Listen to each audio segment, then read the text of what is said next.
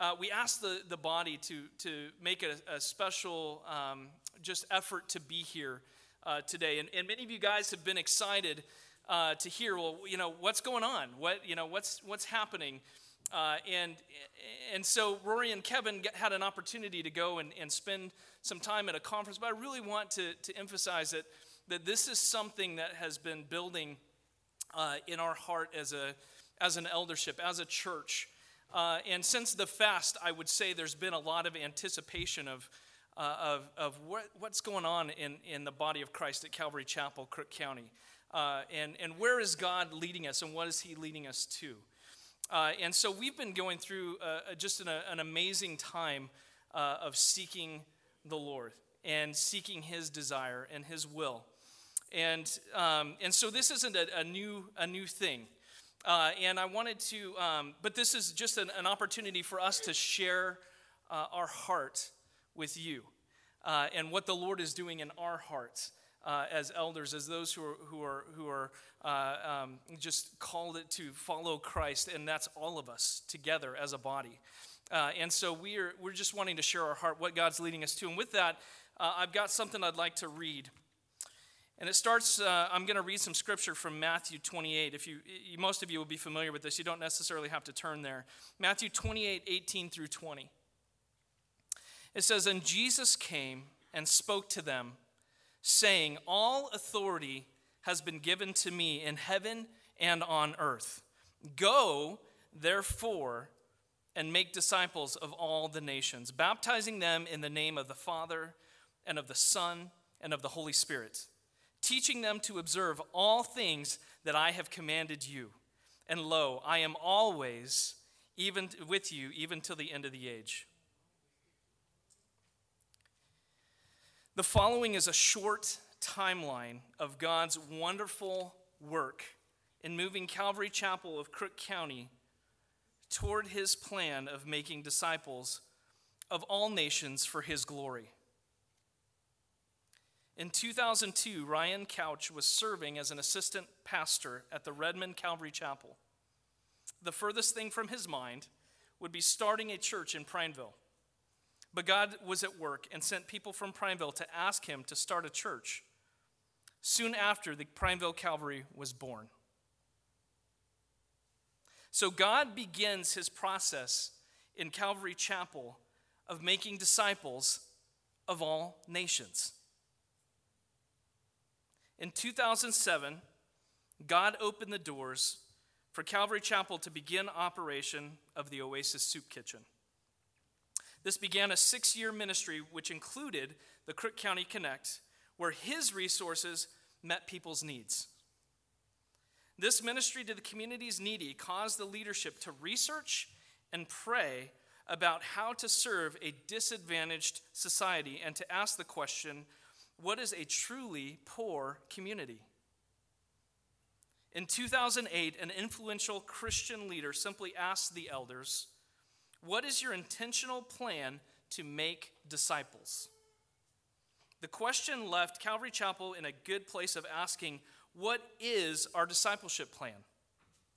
Thus, a small path was started towards examining the word for intentional discipleship making. In 2009, God brought Rory to be a part of the work in Prineville. And by grace, yeah, that's a good thing, huh?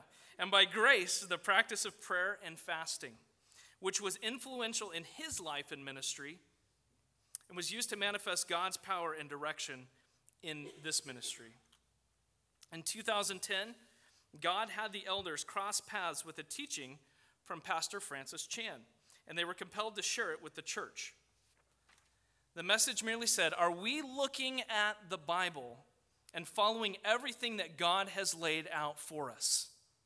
So, this led to the question Are we taking on the discipleship task biblically?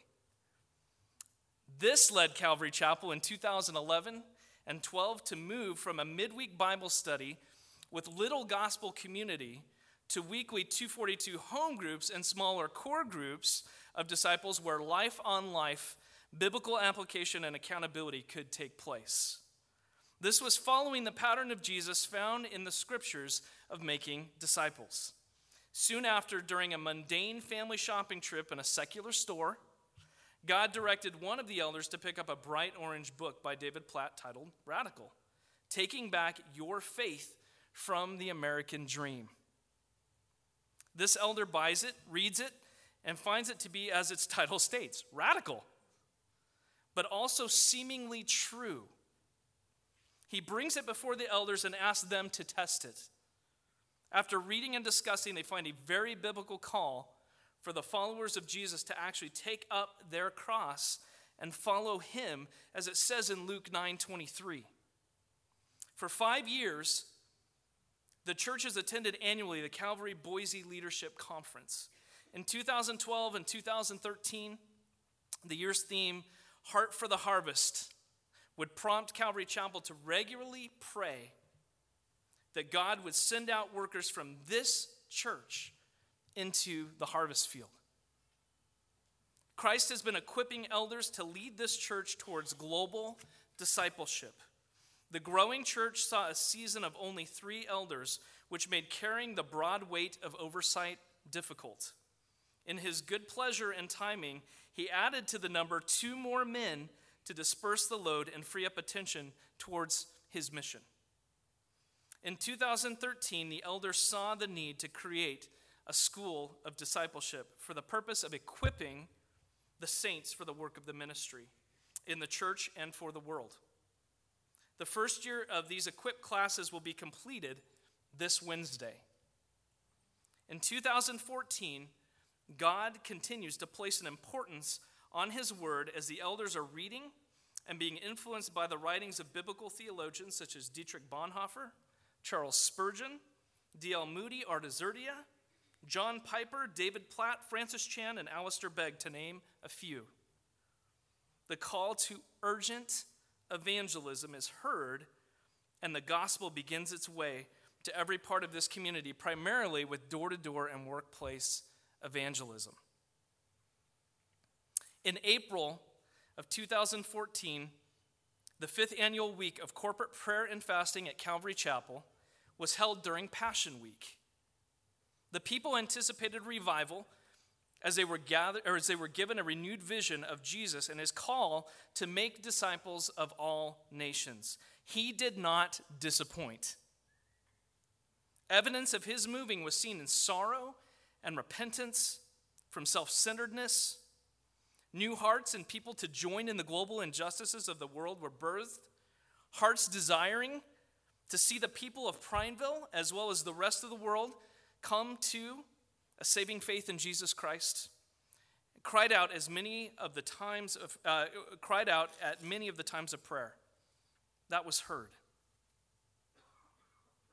The church was witness to Jesus immediately answering these prayers as a handful of people from our community believed in him for the very first time. The lost were saved. Cries for global and local missions were birthed. The week of fasting closed with a building of anticipation and eagerness for what God is going to do in the church for the world, and this is continuing. This May, God prepared the way for many servants from the church to return to the Boise Leadership Conference, conference with expectancy, spurred by the motto spiritual awakening. They felt the call to position themselves for the wave of the Spirit to move through a lifestyle of daily concentrated prayer, scripture reading, and regular fasting. Last week, the Lord sent Rory and Kevin to Birmingham for a three day intensive missions conference with 100 church leaders from all over the world.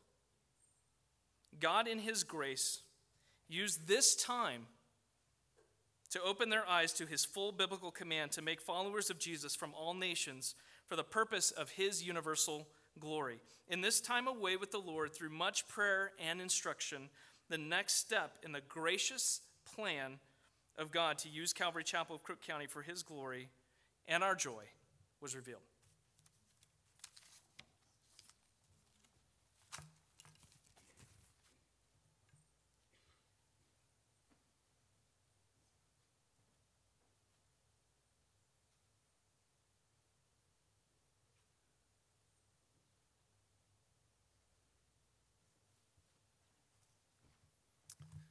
If you have your Bibles with you, and I hope you do, you can take them out and hold them in your lap because we're going to be blowing through some scripture today. But before we do, I want to remind you part of the timeline that Aaron read includes two weeks ago.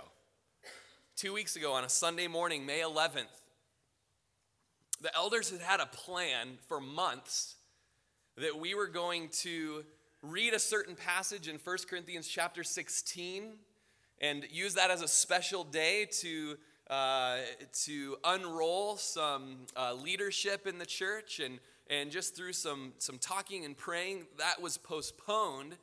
And in that, the Lord moved a different direction in the Sunday morning teaching. And in that teaching, we went to 1 Corinthians chapter 16, verse 9, where Paul says, I'm going to tarry in Ephesus because a great and effective door has been opened to me, and there are many adversaries. And we took that Sunday to look at a New Testament principle called open doors. We looked at the New Testament, we saw that God does work in such ways that there are open doors for the gospel to be spread, that hearts would be open to the conviction and power of the Holy Spirit. And so we rose up together as a church congregation and we cried out that God would open up doors for our church to preach the gospel and that gospel message to be heard and received and acted upon for the glory of God. We cried out together as a church, not only for those two services, but during the week at the Pulse and in our private uh, and, and core group prayer times. And I want you to remember that, that we cried out as a church, not only two Sundays ago, but in our fast during April 14th through 21st, we cried out for open doors. Remember that because it's going to play an important part of our sharing today when Kevin comes up. But my job right now, what I want to preach to you, is that there is a biblical basis for global mission. I want you to remember one primary truth that we have been created, called, and commissioned by God to make disciples of all nations. And that is a we, friends. That is a we. from the very beginning of Scripture, in Genesis chapter 1, verses 26 through 31, God said, Let us make man in our image. God almost jeopardizes his glory by creating something to be like him and reflect him. He says, Let us create man in our image. Things could go wrong. to make them according to our likeness. Let them have dominion over the fish of the sea and the birds of the air and over the cattle, over the earth, over the man, or excuse me, over every creeping thing that creeps on the earth. So God created man in his own image. In the image of God, he created him. Male and female, he created them. And then God blessed them, and God said, Be fruitful and multiply and fill the earth and subdue it. Have dominion over all of these creatures. Verse 29 says, See, I've given you every herb that yields seed which is on the face of the earth, and every tree whose fruit yields seed. To you it shall be for food. Also, every beast of the earth, bird of the air, everything that creeps on the earth, that there's life. I've given every green herb for food. And it was so that God saw everything that He made. Indeed, it was good. So the evening and the morning were the sixth day. It's there in Genesis chapter 1 that we have the doctrine that's called the Imago Dei. That means the image of God that out of all of the creatures, out of the, the millions of things, all down to the atom, to the biggest star up in the sky, God created one thing that He said is very good. And it was man, it was woman that He created in His image to reflect His glory. And then He said, Go out, go out and fill this whole earth, be fruitful and multiply. And share my glory is the doctrine. Share my glory to the uttermost parts of the earth. We enjoy God's grace in relationship with Him since creation. But it wasn't to end there. We were to extend God's glory to the ends of the earth. Remember, we have been created, we have been called, and we have been commissioned by God.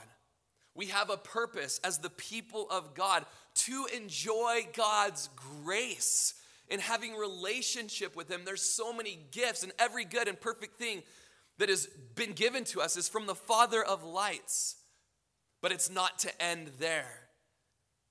Biblical doctrine of this Imago Dei is that we would then extend God's glory from His grace to the ends of the earth. You've heard us state hundreds of times from the Westminster Shorter Catechism. Number one, the first question is, What is the chief end of man? And you should know it. The chief end of man is to glorify God and to enjoy Him forever. Well, the question might also be asked well, what's the chief end of God? To glorify God and enjoy Himself forever. Anything less is idolatry. The end of it all is the glory of God to the nations. Listen to what John Piper says in his book, Let the Nations Be Glad! exclamation point. he says, missions is not the ultimate goal of the church. Worship is. Mission exists because worship doesn't. Worship is ultimate, not missions, because God is ultimate, not man. When this age is over and the countless millions of the redeemed fall on their face before the throne of God, missions will be no more. It is a temporary necessity, but worship abides forever. And so, as you go to your quiet times in the morning, and as you go to your Sunday gatherings and your core groups and your home groups, and any time that you would open up this leatherback book, you remember the meta narrative of Scripture from Genesis through Revelation. That means God's own story about Himself, that there is one common thread throughout the whole of Scripture. And that is God's zeal for his own glory, which he displays by saving sinners, which he does by sacrificing his only son. There are texts saturated in the scripture that I must say that I have neglected and passed over and sought another end. Texts that show God's zeal for his own glory. You see, God chooses people for his own glory. That's that ultimate end. In Ephesians chapter 1, verses 4 through 6, it says, Just as he chose us in him before the foundations of the world, that we should be holy and blame before him in love, having predestined us to adoptions as son, sons by Jesus Christ to himself, according to the good pleasure of his will. We often stop there and just let it all end on me. Oh, yes, I'm adopted, I'm a son, and there's all these good pleasures of his grace on me. It doesn't end there. The whole of Scripture goes on to say, to the praise of the glory of his grace by which he's made us acceptable in the beloved. God created us for his glory. Isaiah 43, 6 through 7 says, I will say to the north, Give them up, and to the south, Don't keep them back. Bring my sons from afar and my daughters from the ends of the earth, everyone who is called by my name, whom I have created for my glory. I've formed you, yes, I've made him. In Jeremiah 13 11, for as the sash clings to the waist of a man, so I have caused the whole house of Israel and the whole house of Judah to cling to me, says the Lord, that they may become my people for renown, for praise, and for glory. God rescued Egypt for his glory. In Psalm 106, 7 and 8, our fathers in Egypt did not understand your wonders. They did not remember the multitudes of your mercies, but rebelled by the sea, the Red Sea. Nevertheless, he saved them for his name's sake, that he may, might, might make his mighty powers known.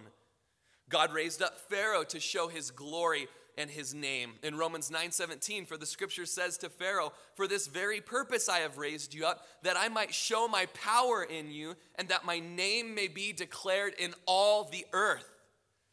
God defeated Pharaoh by the Red Sea to show his glory. In Exodus 14:4, then I will harden Pharaoh's heart so that he will pursue them, and I will gain honor over Pharaoh and over all his army, that the Egyptians may know that I am the Lord.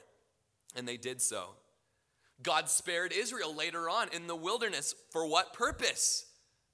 For the glory of his name. In 2 Samuel 7, uh, or excuse me, Ezekiel 20, verse 14, he says, But I acted for my name's sake, that it should not be profaned before the Gentiles in whose sight I brought them out. God gave victory in Canaan for the glory of his name. In 2 Samuel 7 23, who is like you people?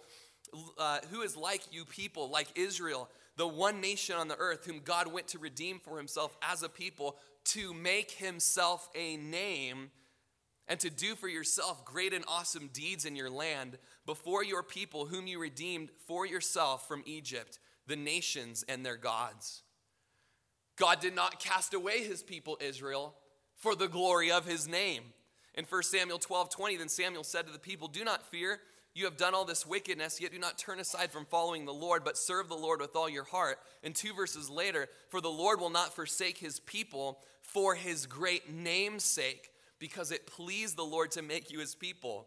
It goes on. God saved Jerusalem from attack for the glory of his name in 2 Kings 19:34, for I will defend this city and save it for my own sake and for my servant David's sake.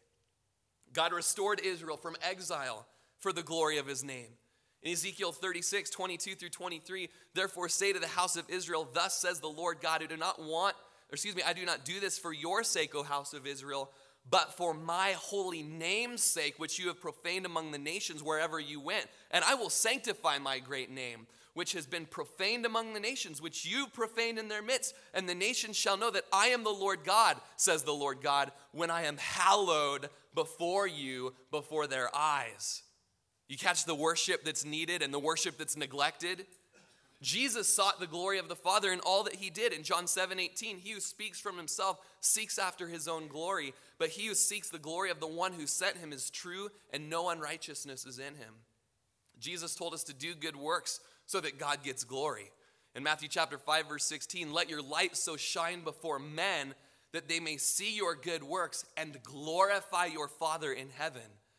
1 Peter 2:12 says, "Having your conduct honorable among the Gentiles, that when they speak against you as evildoers, they may see your uh, by your good works which they observe, glorify God in the day of visitation." Jesus warned that not seeking God's glory makes faith impossible. In John 5:44 he says, "How can you believe who receive honor from one another and do not seek the honor that comes from the only God?" Jesus said that he answers prayer that God would be glorified.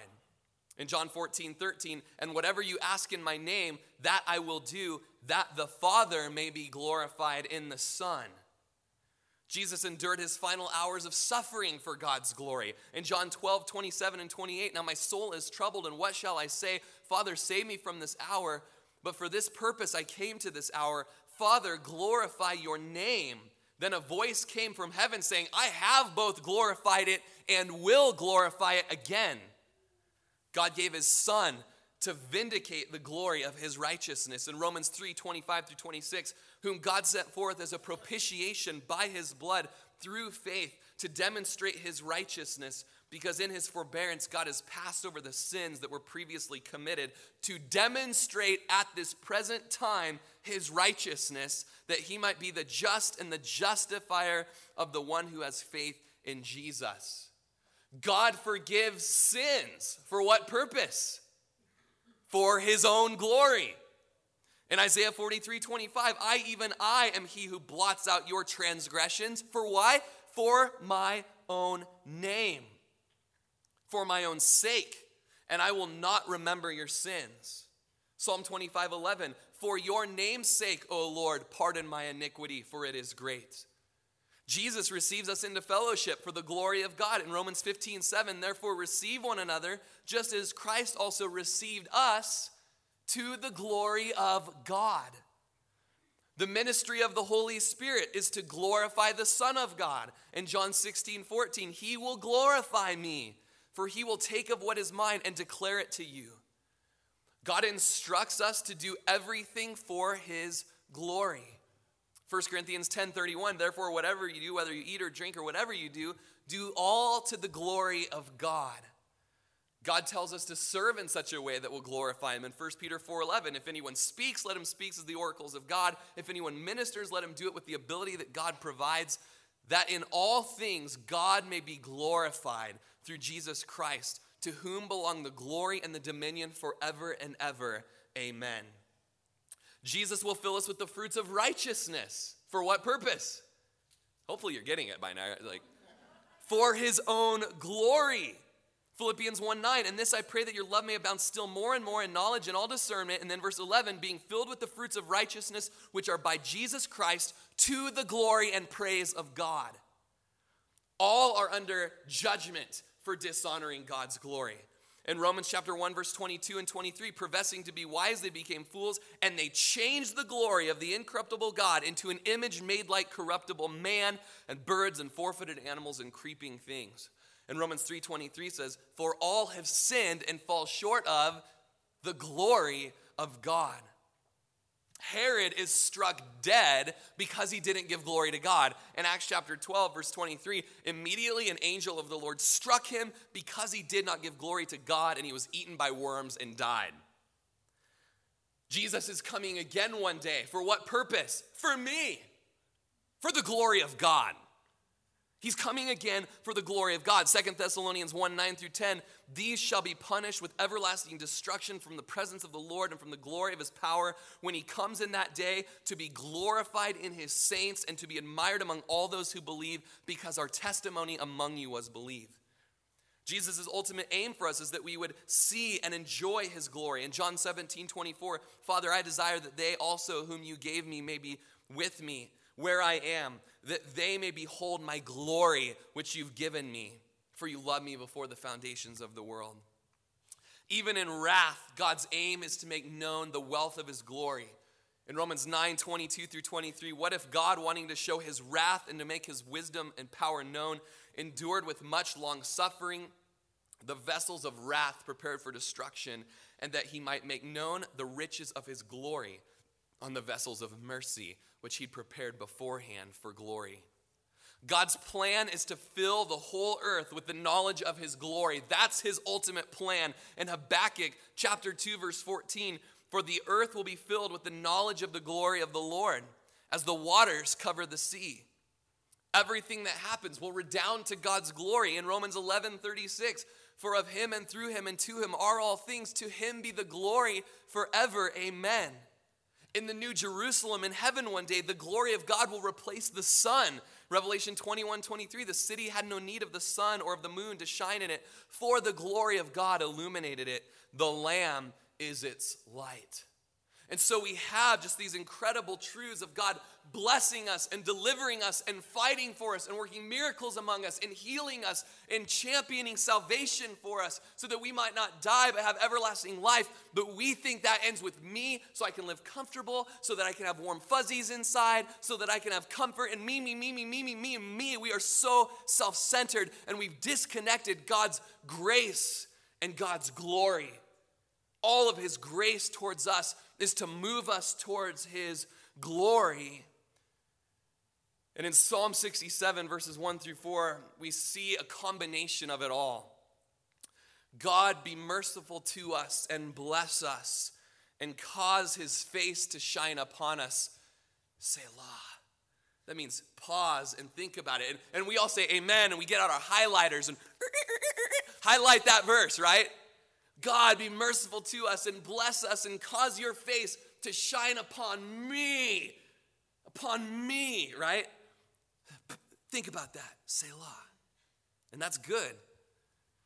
But there's a verse two that your way may be known on the earth and your salvation among all nations.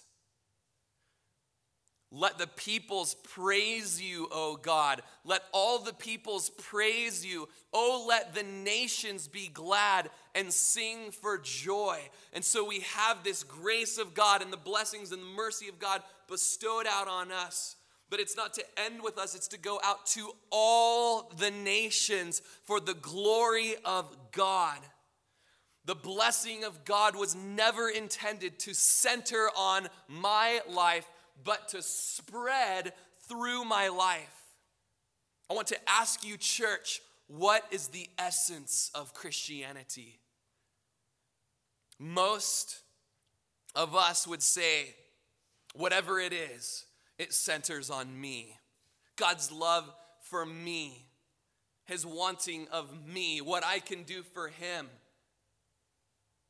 And we've disconnected the grace of God from the purpose of his grace, his glory. It's the beauty of the gospel of God that God has orchestrated all of history to exalt God's glory by saving sinners, by sacrificing his son. God ordains his people to enjoy his glory. He told Abraham in Genesis in chapter 12 and chapter 26 and in chapter 28 these promises to Abraham and each time he told Abraham that in your seed all of the nations of the earth will be blessed. That speaks of a, a mobilization of the people of God going out and telling all of the nations of God's grace, and it would resound in praise and worship to God. At everything from the law of God, the witness of the people of Israel, it was all intended to be for the glory of God.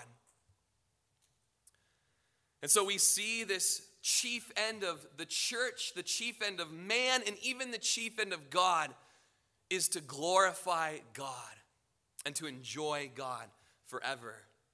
And this takes place by and through making disciples. In Matthew chapter 28, Aaron read it today, where Jesus says, you know, he speaks of his authority Jesus came and spoke to them, saying, All authority has been given to me in heaven and on earth. You guys know it practically by heart, don't you? Go therefore and make disciples of all the nations, baptizing them in the name of the Father and the Son and of the Holy Spirit, teaching them to observe all the things that I've commanded you. And lo, I am with you always, even to the end of the age. Go and make disciples of all nations. Somehow in the church, there's this ambiguity of what that's to look like. We glorify God by growing as disciples of Jesus personally. He's glorified as we are recreated by the Spirit of God into the image of Christ. But we glorify God by making other disciples of Jesus as well. You can't glorify God by being made a disciple without also making disciples. The command is clear glorify God by making disciples. And the command has been compromised within the church.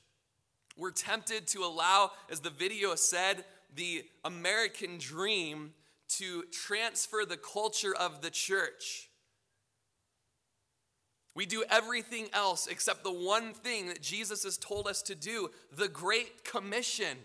Jesus never told us, as the American church or the church in general, to just construct big and glamorous buildings and to organize various programs or to build schools or colleges or universities or seminaries. Now, these things are not bad in and of themselves, and they are actually good insofar as they help accomplish the grand plan of God to glorify God by making disciples of all nations. It's also important to note that these disciples are not just to be of one local people group, it would have stayed in Judea in the first century church. But it's to be of all nations, of this ethne, as the language says. This great commission that Jesus gave us is not a general command to make disciples of as many people as possible, but rather it's a specific command to make disciples of every people group in the world. Let me put it this way Imagine your region is hit by a hurricane. I know that's hard to imagine. I couldn't think of another natural disaster around here that would like wipe out a whole area. Sorry. Imagine your region is hit by a hurricane, so it's really bad, right? The disaster relief commander puts you in charge of rescue operations and sends you out to save lives. Common sense and the people on your team tell you to go to the immediate vicinity and start saving as many lives as possible, as near to you as possible. The disaster is so far spread that many surrounding communities have been hit and people are dying elsewhere. But everything and everyone is telling you there are so many lives to be saved right here. Just stay here with all the help and save as many people as you can as quickly as you can. Now, there's a big problem with that. Your commander has told you to divide up your team and to, to do more than save as many lives as you can, but rather to save people from every community. The mission is not for numbers as much as it is for rescues from every community. And so, as a message like this goes forth, that we're to glorify God by making disciples of all nations and that our vision as a church has perhaps ended, even with discipleship, at us as a church. And if we could just get people to assent to Christ and acknowledge Christ, and yes, I believe what Jesus has said, and He's died for me and He saved me from my sin, but we've neglected the rest of the Great Commission that this is to now go out to all nations. Questions are asked what about Prineville, Rory? Can't we just stay here and do it here? Let's just do it here. Let's do as much as we can right here. We've got our resources right here. And I want you to, to note and to have it seared into your mind that it doesn't have to be an either or thing.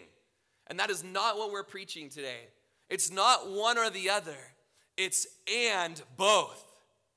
It's here for the purpose of there.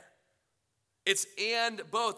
But I fear, as one of our elders said, I fear for many it's a not even. It doesn't have to be either or, it's and both. But for you today, perhaps it's not even. Are you making disciples locally? Are you making disciples of all nations? And so be careful before you begin to draw lines in the sand. It's not either or. We're to make disciples locally. And we're to make these disciples that will go and make disciples, that will go and make disciples, and that those disciples will make disciples of all nations. Our command is to all people groups in the world.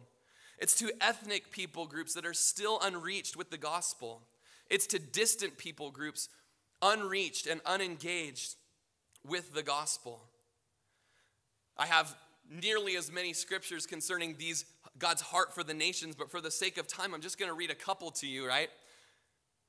He says in Luke chapter 24, go preach that repentance and remission of sin should be preached in his name to all nations. In Acts chapter 10, verse 35, in every nation, whoever fears him and works righteousness is accepted by him. In Acts 15, 16 through 17, after this I will return and rebuild the tabernacle of David, which has fallen down. I will rebuild its ruins and I will set it up so that the rest of mankind may seek the Lord, even all the Gentiles who are called by my name, says the Lord, who's done all these things. Romans 1 5 says, Through him we've received grace and apostleship for obedience to the faith among all nations. It goes on and on and on. And I close in this, this national part, this emphasis in Revelation chapter 5, verse 9. At the end of the church age, we see the church in heaven worshiping around the throne of God. And who is there worshiping? People from every tribe, every tongue, every nation, every people. Now, there's a problem.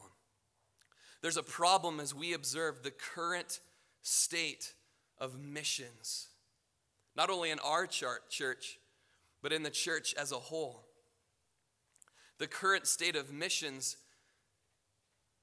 seems that, at best, most churches have missions as a subgroup of the church reserved for a select few, perhaps a committee, those really radical, crazy people that, that like to go overseas. But we don't see that as a biblical example of missions. We see that every disciple is a missionary in some capacity. Every disciple is to be making disciples of all nations. And we all have different roles in this. Let me say it again. We all have different roles in this. Some are to be giving towards that. Actually, everybody's to be giving in some way, but some specifically, that's their ministry towards mission, is giving. We're all to be praying for the nations. Some of us are to be going on short term. Some of us are to be going on midterm, which is two to two years, two months to two years. Some of us are to be going on long term, but not everybody is. We need to locate ourselves in the story of redemption because we are part of the ethnographic advance of the gospel to all nations. I want to introduce a word to you called unreached, or phrase, I suppose, unreached people groups. Unreached people groups. Now, first of all, what are these people groups? People groups or nations have been defined as ethno linguistic groups with a shared identity based on language or ethnicity. It is the largest group within which the gospel can spread without significant barriers to understanding. And so, our people group as Americans is actually very broad. I mean, it goes beyond the United States, it goes into, we have a huge people group. There's not many barriers to presenting the gospel, especially through uh, language. There are 7 billion people in the world today and 11,000 people groups. Think of that 11,000 people groups among all the world. And within that 11,000, uh, Uh, over 6,000 people groups have never heard the gospel. They are called unreached people groups, which means that less than 2% of the population are Christians. So out of 11,000 people groups, 6,000 are unreached. And then there's another group of people called unengaged, unreached people groups. And there are over 3,000 people groups in the world that are unengaged, unreached. That means not only are they unreached, but there's no active church planting work among the people to discuss not only the people that have never heard the gospel, but have never heard the name Jesus or his plan of salvation. We cannot be okay with that. Our church cannot be okay with that. And looking at the scriptures, God is not okay with. And as we see Jesus speak of the end of the world, he says in Matthew 24 14, and the gospel of the kingdom will be preached in all the world as a witness to the nations, and then the end will come. So Jesus says, before the end will come, the gospel will be preached to who? All the nations. Yet out of all the nations, 6,000 of those 11,000 people groups have, are unreached, and 3,000 of the six are unengaged, have never, ever, ever even heard of the concept of Jesus. And Romans chapter 10 says, Anyone who calls on the name of the Lord will be saved. You guys know it, don't you? Romans chapter 10. But how shall they call on him in whom they've not heard? And how shall they hear from him if no one preaches? And how shall someone preach if they're not sent? Oh, how beautiful are the feet of those who bring glad tidings of good things. The breakdown is in our preaching. Are we going and making disciples of all nations? Because in the end, all the nations will have heard of Jesus. And in the end, Revelation chapter 5, all tribes, nations, tongues, people groups are worshiping before the throne. Our job is not done. In fact, our job has just begun. I want to close real quick here on my part here. There's some debate on what's a people group. I mean, really, what's a nation? What's a tribe? We have to remember that the boundaries aren't the same today as they were back in Jesus' day. So, what is a people group? And, and a man named George Ladd says, God alone knows the definition of terms. I cannot precisely define who all the nations are, but I do not need to know. I know only one thing Christ has not returned. Therefore, the task is not yet done. When it is done, Christ will come. My responsibility is not to insist in defining the term, my responsibility is to complete the task. So long as Christ does not return, our work is undone. Let us get busy and complete our mission. I want to show to you a video that shows the state of missions in the world to the unreached people groups.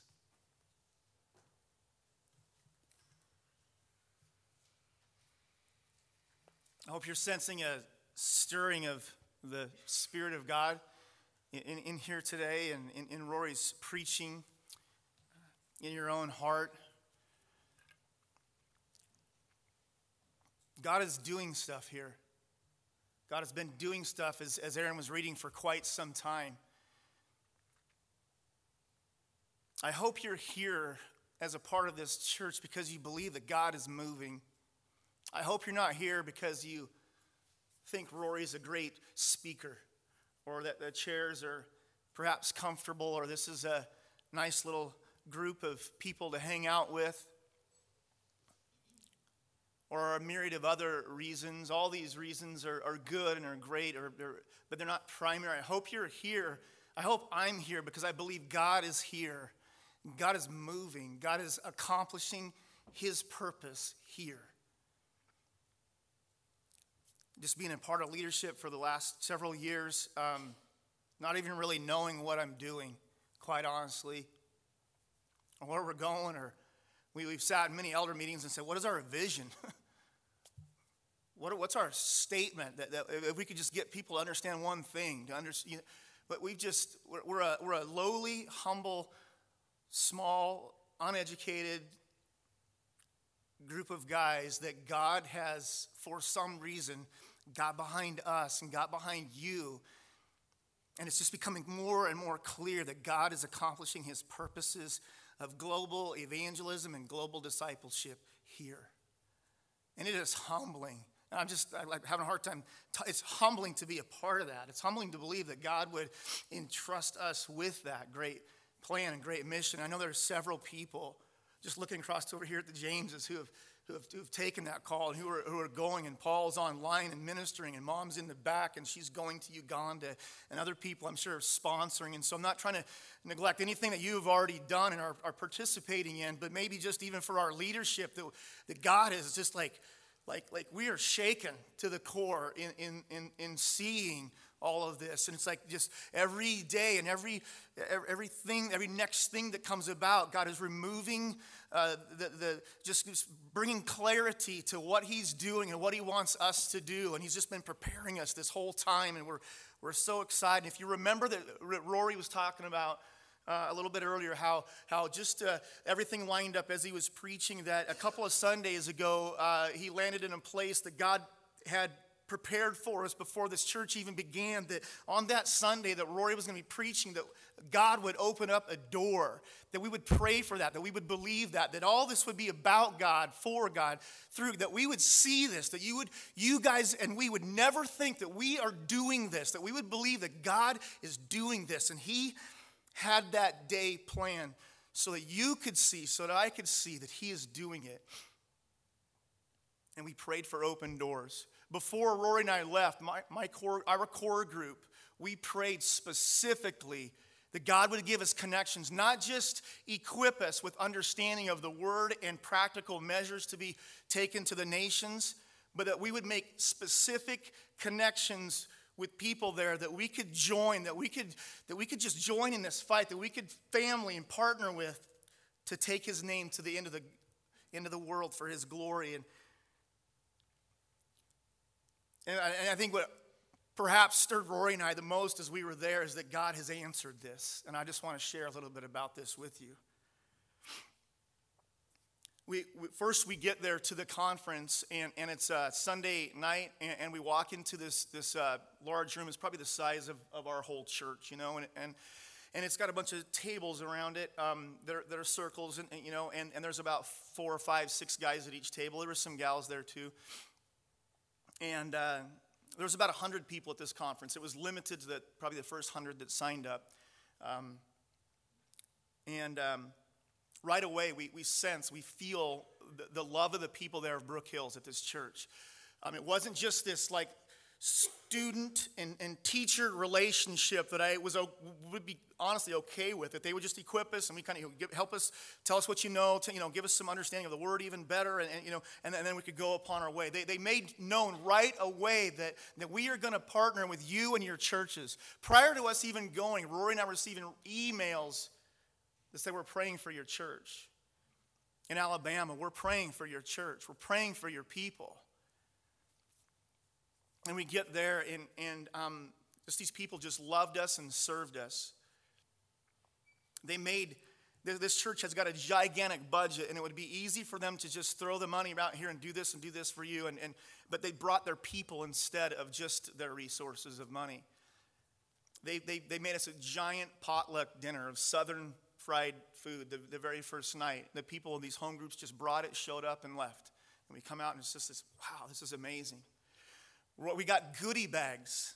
We got these goodie bags that from a small group, just like you guys, a lot of you guys participate in, they, they packed it full of different things, you know, tissue paper. You know, they know that Roy and I were there, and, and um, pens and, and, and, and candies and water bottles. But, but the most there was a letter in there that was addressed to me from this, from, from this church in Alabama that said, I'm praying for you. That God will stir you and move you, and I'm praying for your church. And Rory got one. It said, Rory, written to him. And so they, I mean, they, they were, they were loving, they, they, they're not just a church that's got all the information and we're going to give you information. They're saying, come and join with us. Come and join us. Come and partner with us. And we will take this thing to the end of the world. We got to speak to all these guys. I mean, it's this is a list of. I mean, there's so David Platt, a, a guy that you've you've maybe heard of, is an author and, and you know had one of the videos, and and Aaron shared his name, I think, and uh, he's he's a, he's an author of books. Uh, this is the church we went to. He was the he's the pastor there. Uh, he's an international speaker. Um, and, and some of our small groups have, have even gone through books of this guy. Uh, his, his group that he's got there, this, this could have been a packed out thing. You know, I mean, he could have drawn thousands upon thousands, and he could have went and handpicked all these giant leaders to come and, and to speak and been an impressive show.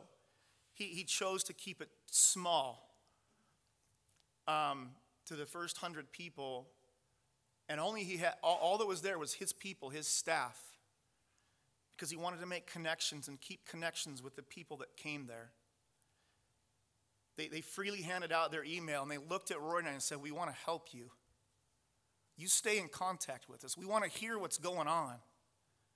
I mean, there's a lady that was giving stuff to Rory at the end of the thing. It's like, here, take this bracelet here. I mean, just people loving us and joining with us. And it was humbling.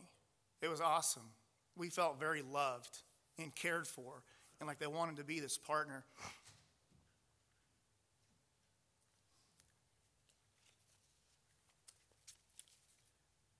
Roy, I don't know if you have your book. You do.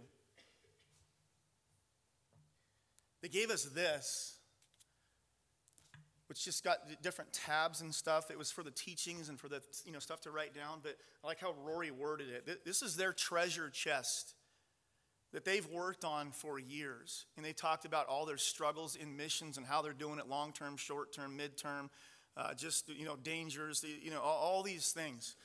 How to, how to equip people, what to expect. They gave us everything that they've got. And so we, we want you to have everything that we've got. We will help you in any way we can. And they gave this to every single one of the guys that showed up.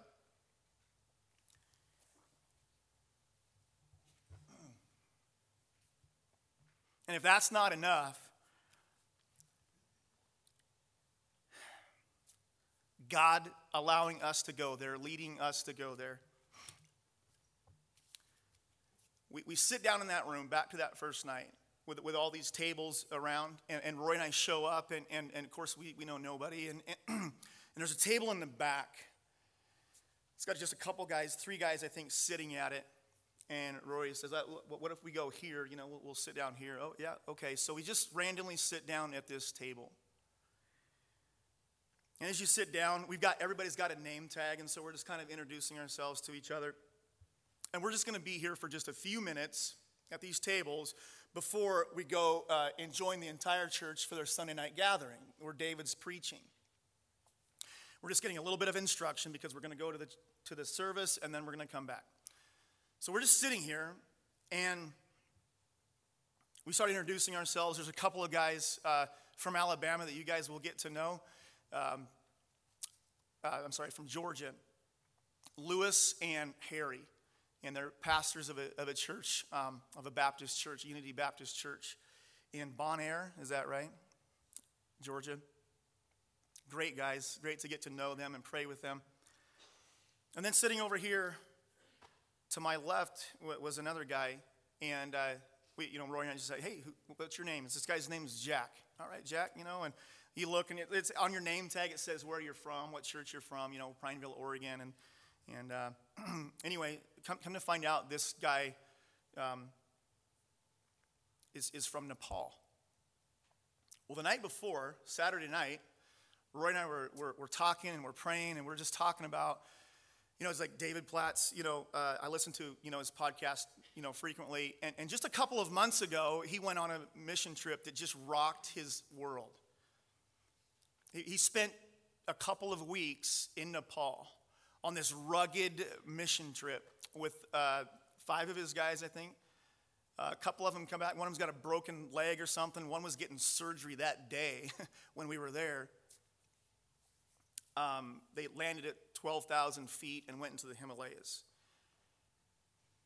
And I remember that teaching. I shared it with my mom. We listened to it one night, and Roy and I were talking about it on Saturday night, that night before, right? And so across from us sits a guy. He's from Nepal. And I just, and he's an American. I said, Are you are you the guy that was that David Platt went with on this mission trip? He said, Yeah. And so we're like, whoa, this, you know, this is this is pretty amazing. So so so we get to hear kind of about, you know, so so this guy Jack. Um, well, before I get into that, so so we just kind of you know breathe like, whoa, that's pretty cool. So so we then go into this giant church. You know, this is a church of I don't know four or six thousand people. There was three services, so you can kind of do the math. You know, about a third of that was, was there that night. And it was a wonderful service. And as, I mean, just, we're just flooding in this place and going to sit down. Rory and I go down and sit, you know, close to the front, put our Bibles down, and we're, and we're going to head out and use the restroom and get a drink. Well, we pass by Jack, right? And Rory just, you know, being the open guy and, and, and warm guy that he is, just said, hey, Jack, our stuff is sitting way down there in the front you know, kind of, I don't know, where, but we got some Bibles, you know, sit with us if you, if you like. And so we didn't even give him that great a direction, you know. and, and, and Rory, you know, and I go and we come back and he's, and he's sitting down by us, by our stuff. And so we, we just join him and worship him that night.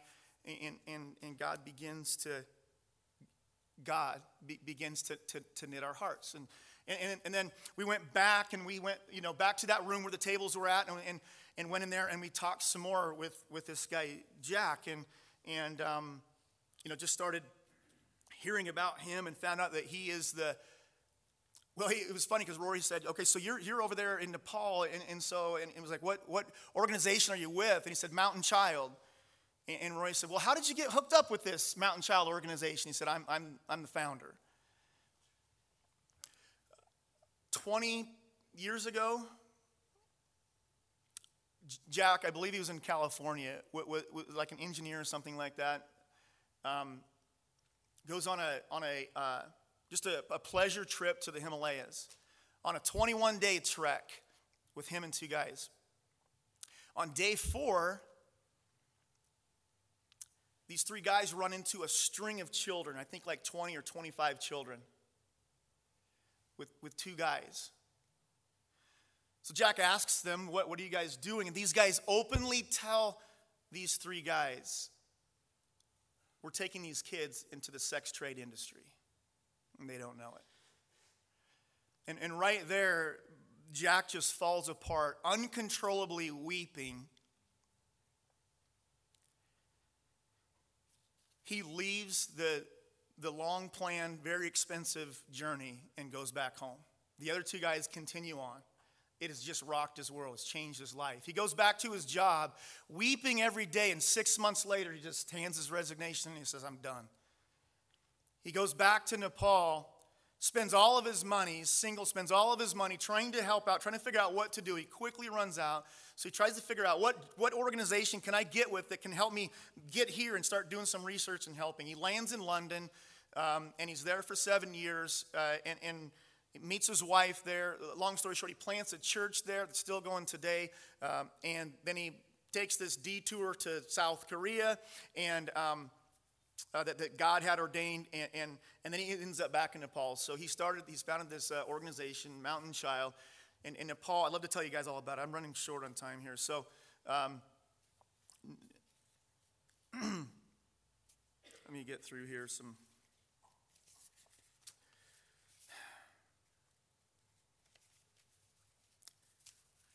Over the course of the next few days, we, have, we, we sit by Jack, or he sits by us at this table each time, and, and more and more conversations are taking place. And um, this guy, there's a few stories. I don't have time to tell you any of those stories today, but we'll, we'll talk to you about them later. Um, just crazy stories that you're like, that you've maybe heard of or read of that people do being led by the Spirit to do, and you're like, what in the world? He lives in this sex trade industry, he sees that. That's one of the things that they fight in the social injustices of Nepal. A station out of Kathmandu, they go up and they, they reach all these very difficult, hard to reach peoples. Um, they're working, their work is amazing what they're doing. They see all these hard things. And Rory and I just like, how do you do this? Hearing these stories and just like, how do you function? He's had people that were there, I think, just four years that just like are, are like on the edge of it, you know, fighting this in, in, the sex trafficking and, and they're just having nervous breakdown. And we just, this guy's just a picture of calm. He's just very quiet, very calm, just spirit filled guy. I, I, we're sitting here, Rory and I are looking at this guy, and it's like, you, you know God. You are filled with the Spirit of God. You, you walk with Him out of necessity daily. And this guy just walks around with the aroma, and, and he spoke at this thing. And, and, then once people figured out who this guy was, people were kind of flocking to him and get, and, and just spends, and he's spending time with Rory and I. We, we're, we're just telling him a little bit about what's going on here, about the excitement, about what God is doing. And he's like, man, he just, he, he's loving that. We let him know that we're very unimpressive and that we're struggling and he doesn't care. We're uneducated. We don't have really a whole lot going for us if it isn't God. He's like, that's, that's great. And, and this, this, hero of the faith, a modern day hero of the faith, looks at us and says, God has opened up my heart to you guys. I want to, I want to join you, I want to partner with you. Because I think that God is doing something in your church family. I don't need anything else. I've got no reservations, he said. I don't need a dime from you. If you, if you want to go to Thailand and, and, and do things there, I want to help you. You don't ever have to come here. And we said, like, well, we want to come there. You know, we see what you're doing. It's amazing. They're working on languages. I mean, it's amazing. There's people groups up there that've got no written language. They have no way to even, Jesus Christ loves you. He died for you. What do you mean? They have no word for love. They, I mean, they just so they're working with. I mean, the work that's going on there is amazing. And and we don't worship this guy. We worship the God who, through this guy, would look on us in favor and go, "Come, you can come with me.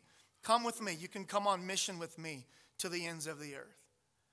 So we are so uh, excited about what God would have for us in this connection with Jack we, we've already started emailing, and he's talked to us about different things that we could be a part of, and, and um, we're just uh, we're just completely just, just thrilled uh, that God would shine upon this little group of people here. And it's not just Rory and Kevin, it's not just the elders, that He is for this church. And He let us know just yesterday in email I'm praying for you guys. I'm praying for your church that your church will hear the call of God. One of the last things I asked him, I said, you know, you fly in and out. He flies in and out of London to go. He's all over. He's got a lot of people that work for him, his international deal. And he flies in and out of Los Angeles, rather. I think his parents live there. And, and, and I said, just one of these trips sometime, if we paid for your flight, would you come up here and you just share what's going on? Will you just, will you just talk to us? And we'll, we'll pay for your flight. We'll take care of you. And he said, I will come and I will pay for my own flight. And, and so we're just, we're, we prayed for connections. We prayed for open doors. You prayed for that. And God is doing this. So, hundreds of pastors going to this thing, and everyone had the same experience with the Lord speaking to them and conviction of just where we've been falling short. One man we drove to the airport on the way back said, I feel like an alcoholic who just realized he's an alcoholic.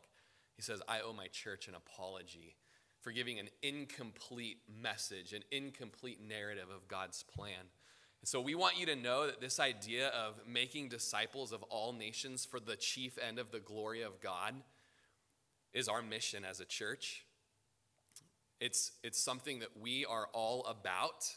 It's something that everything that we do in the church with our budget, the way we preach, the way we pray, the way we raise our kids, the way we teach children's ministry, uh, the way we spend our personal time and our personal lives, it's got to fall under that umbrella of the chief meta narrative of the Word of God, making disciples of all nations so that they can all glorify God. And we know that this is just the top of the iceberg in explaining it to you. And so we just want to call you to follow as Jesus walked by the disciples at the Sea of Galilee and he just said, Follow me. And the Spirit of the Lord God caused them to drop their nets and leave their boat and leave everything they had and follow God. As Dietrich Bonhoeffer says, when a man bids a, a man, when, a, when God bids a man, he bids him come and die.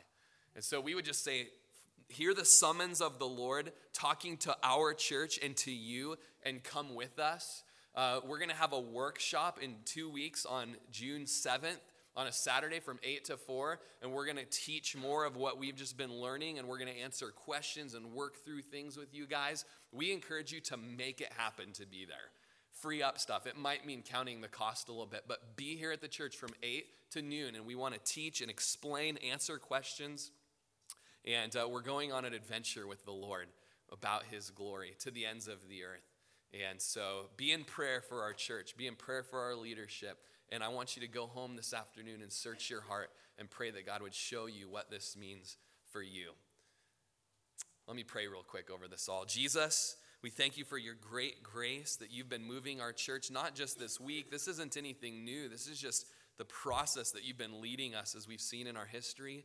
And Lord, we just pray that you would, uh, by your Spirit, quench the lies from the enemy and the desires of our flesh to rule and be worshiped. And Lord, that we would fix our gaze on you and for your glory and for those nations, that they would all come to know you and see your splendor, that your great name would be declared.